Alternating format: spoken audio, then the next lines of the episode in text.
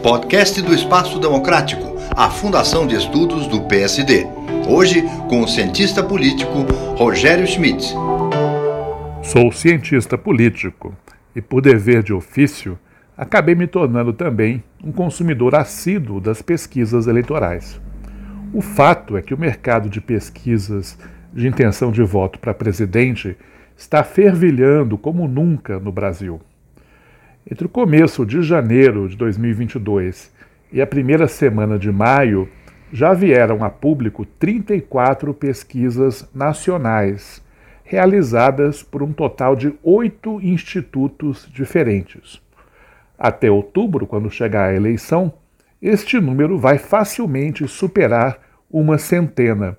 É pesquisa que não acaba mais. Mesmo quando os resultados são parecidos, precisamos ter muito cuidado quando comparamos pesquisas realizadas por institutos diferentes. As metodologias são distintas e o seu grau de precisão também. Alguns institutos fazem pesquisas patrocinadas por empresas, normalmente instituições do mercado financeiro. Outros institutos utilizam recursos próprios.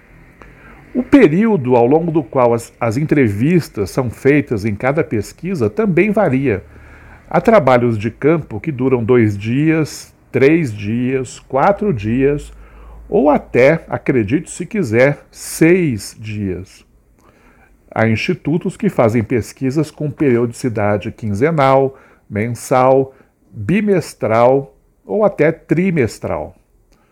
Algumas pesquisas são feitas por telefone Neste caso, as respostas podem ser coletadas tanto por entrevistadores profissionais como por programas de computador.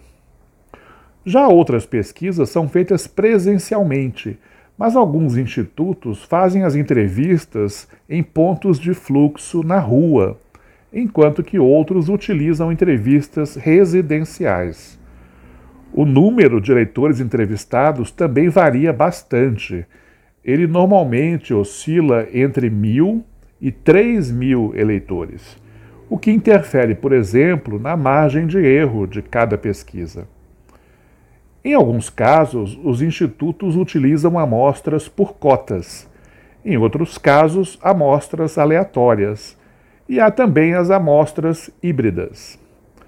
Finalmente, vale ressaltar que o custo financeiro de realização de cada pesquisa também costuma ser um bom indicador do seu grau de qualidade e precisão. Já vi pesquisas nacionais que custaram menos de 30 mil reais e pesquisas que custaram quase 500 mil reais.